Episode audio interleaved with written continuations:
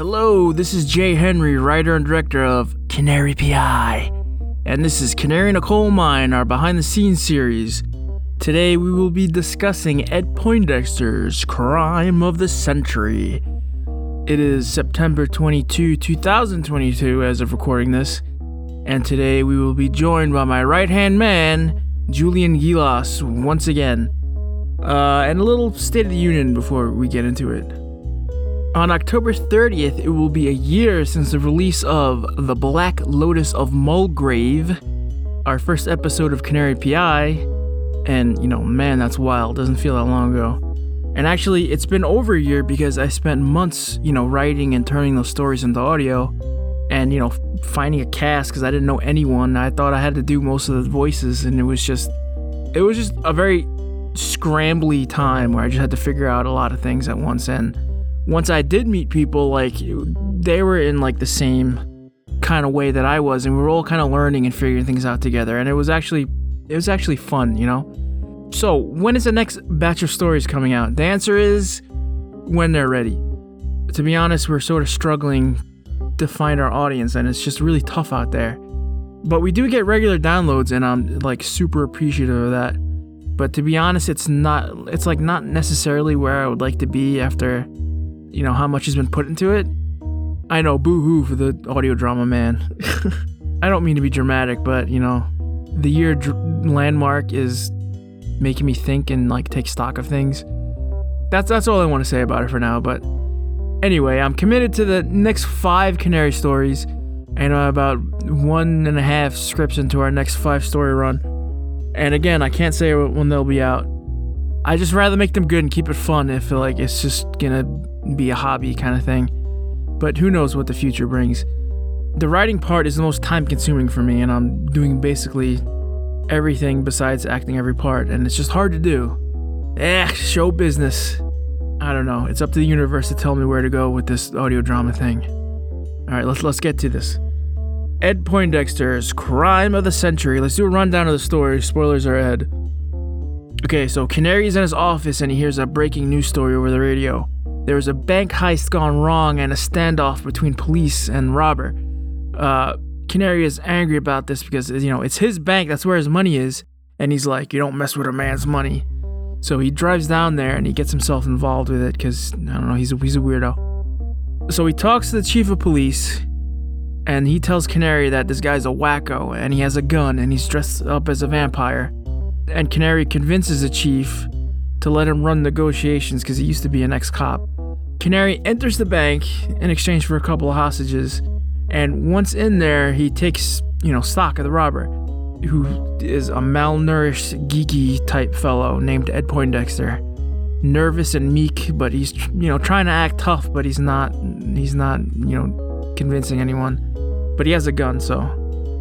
So after a while, you know, Canary, you know, poking and prodding and getting to know the guy, he learns that he's just like a young guy at the end of his rope. He's just been dealt a bad hand since day one. The gun is a starter pistol, it's not even a real gun, it's not loaded with any blanks. So Ed goes into this whole spiel about how his dad was basically abusive and everyone hated him and he could never make any friends. And uh, since graduating high school, his dad kicked him out and he had to work, you know, dead end jobs just to scrape by. So Ed's grand plan not very smart, but you know, he's at the end of his rope, was to rob a bank with a fake gun and fly to Transylvania and open a coffee shop where they'll play chess and do live poetry. So, upon hearing this, Canary, you know, he takes pity on the on the guy, knowing if he went to prison, he wouldn't make it or if he did make it through it, he would be broken or, you know, become a vicious person. And he didn't want to see that happen to him. He sees the good in this kid, and Canary convinces the police department to foot the bill for a plane to Transylvania, promising he'll make the arrest once they land and it'll be the safest, you know, way to go about it. And of course, Canary doesn't make the arrest, and Ed makes his big getaway at the expense of the police department. This story star this that, that sounds weird.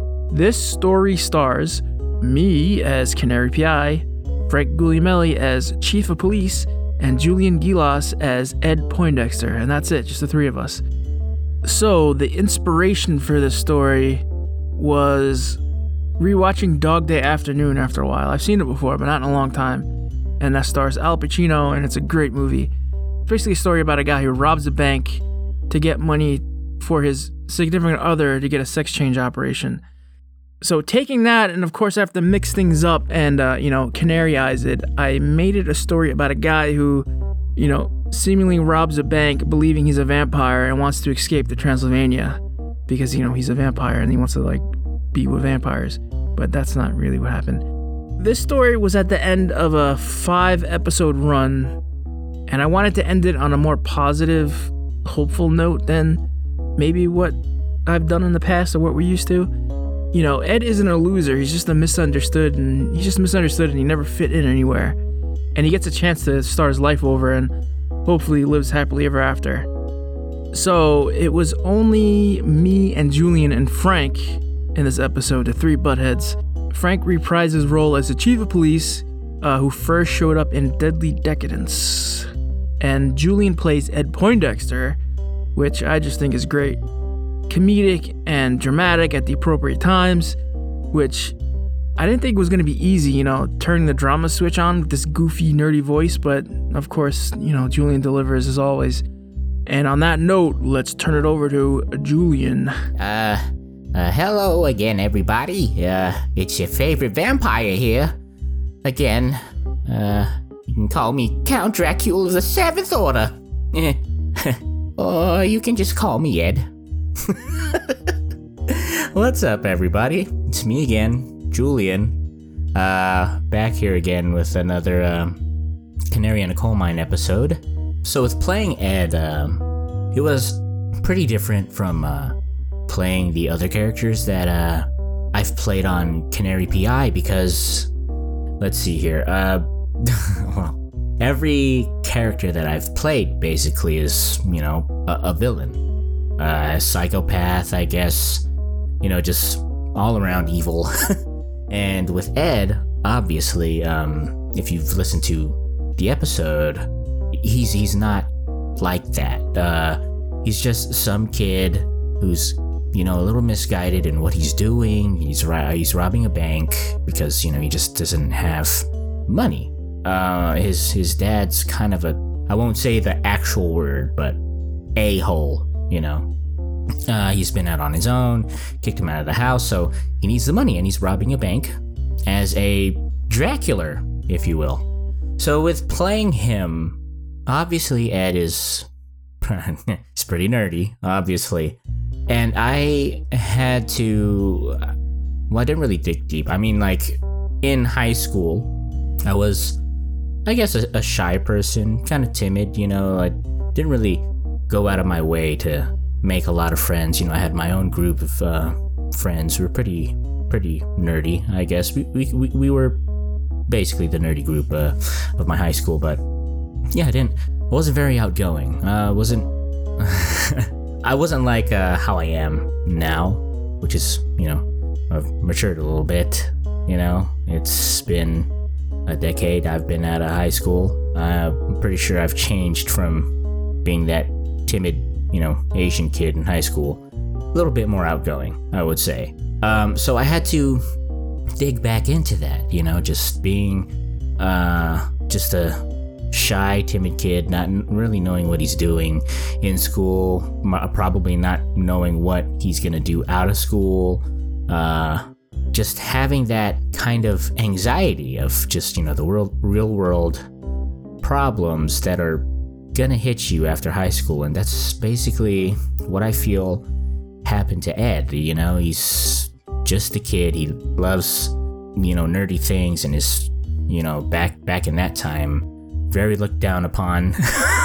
I would say, and his dad wanted, uh, you know, just kicked him out because of you know what he likes and how he is as a person. So that's what I really drew on when uh, portraying the character was my own experience in going through school as a shy, timid kid.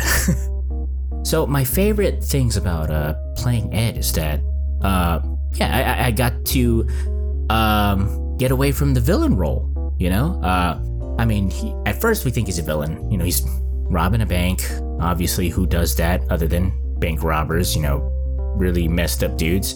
But as you listen to uh, the, the episode, you find out he's not some big intimidating dude with a ski mask and a shotgun, you know, telling everyone to get down and stuff like that. No, he comes up and he he's a timid kid, you know, dressed up as Dracula.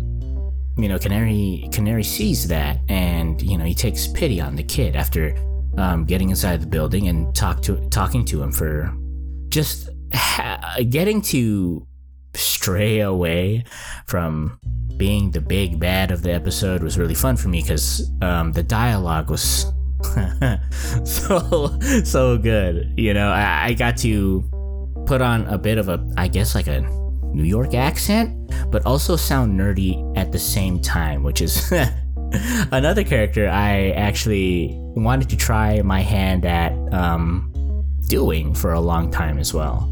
Uh, just like you know the villain roles as well. You know his his misguided attempt to, you know, write write things in his life that are kind of spiraling downhill. It was, uh, you know, he's he's got things that he, he bills bills to pay. You know, he's he's on his own. Obviously, like I said um, before, his dad kicked him out of the house, so he's out on his own. He's had this job that he hates, and Obviously, bills need to be paid. That's true for everyone. Adulting nowadays. not nowadays. It's always been true for anyone. Adulting forever. um, but yeah, and then also he has, you know, a dream of going to Europe and having his own coffee shop. Uh, uh, it's been a while since I listened to the uh, ep- episode. I think he said he wanted to have like chess, chess boards at his um, coffee shop too. Like, Ed was Ed was a pretty cool dude. Maybe for back then, not so much, but now I would I would totally just sit down at a coffee shop and you know ha- have a coffee and talk to that guy. So yeah, my favorite parts of playing Ed were just you know that he's a he's a nerd. He's um, not so much a a big bad villain. He's just misguided. He's just, he's a good kid, and he's been driven to do this, you know, try to rob a bank because, you know, the world's kind of thrown him to the side.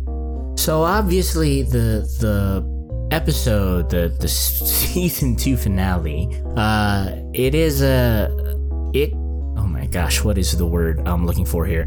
It is a oh my god, I cannot remember the word. It's like on the tip of my tongue and it keeps leaving. It strays away from oh my goodness.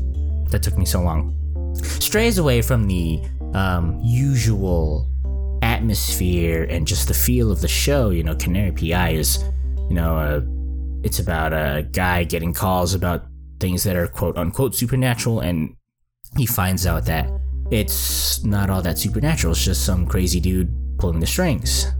Um, but this episode, you know, they they called him because it's like some kind of dude robbing a bank dressed up as a vampire I mean that I guess that's that's the monster for you, but you find out it's just some some kid who just needs a little bit of guidance, you know, down on his luck.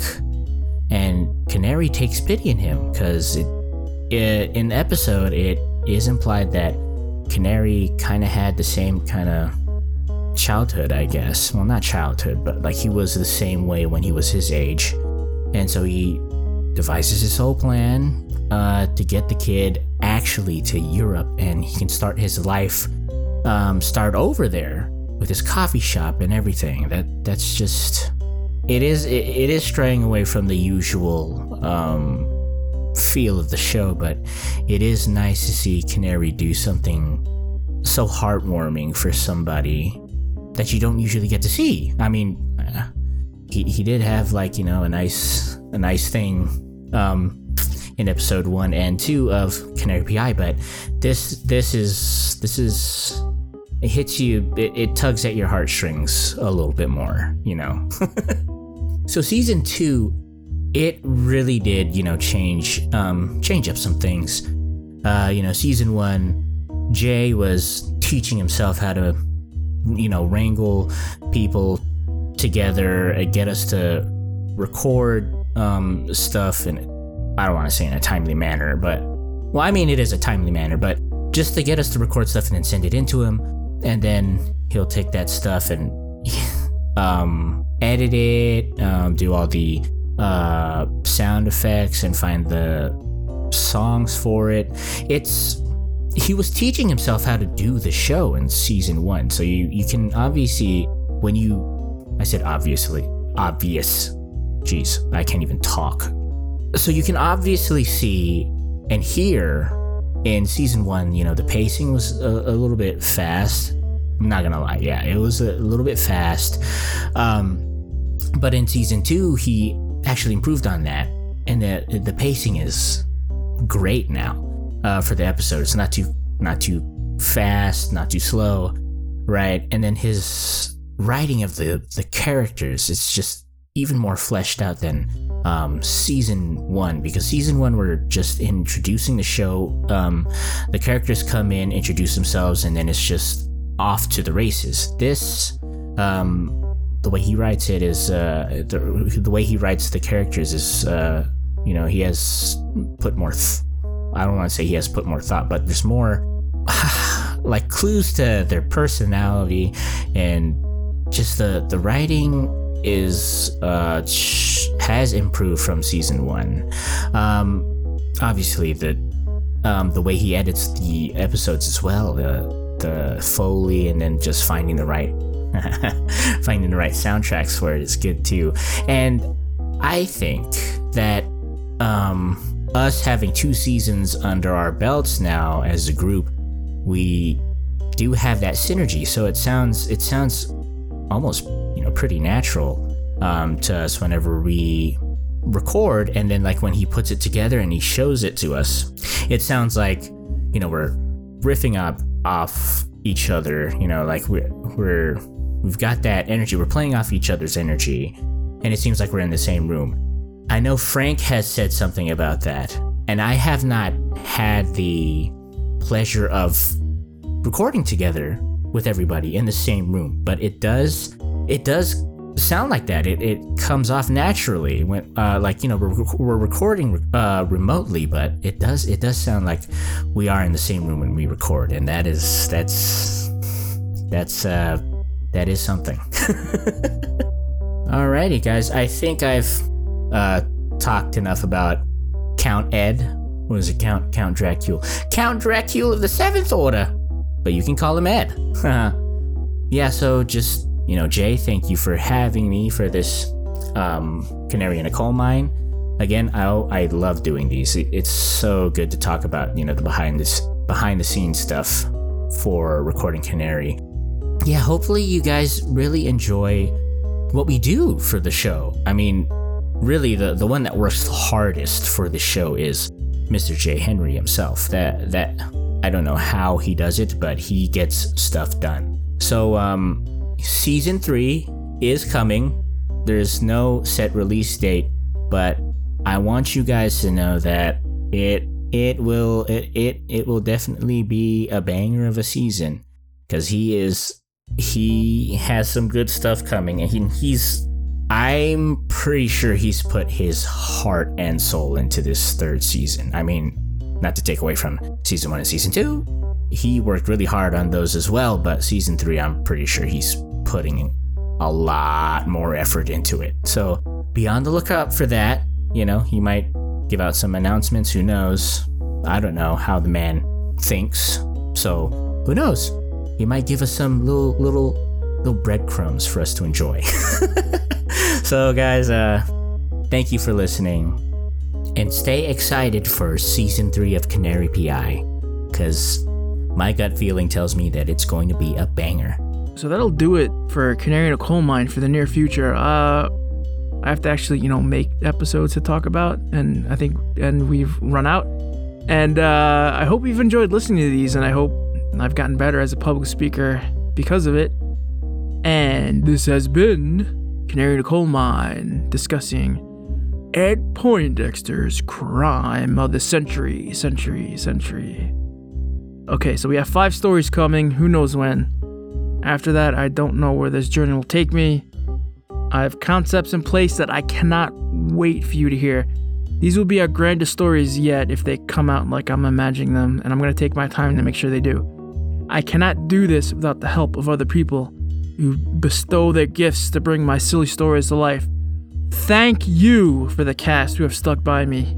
For real, thank you. I'll never forget it or take it for granted. Thank you for all the loyal listeners, and I hope we hear from each other sooner than later. Bye.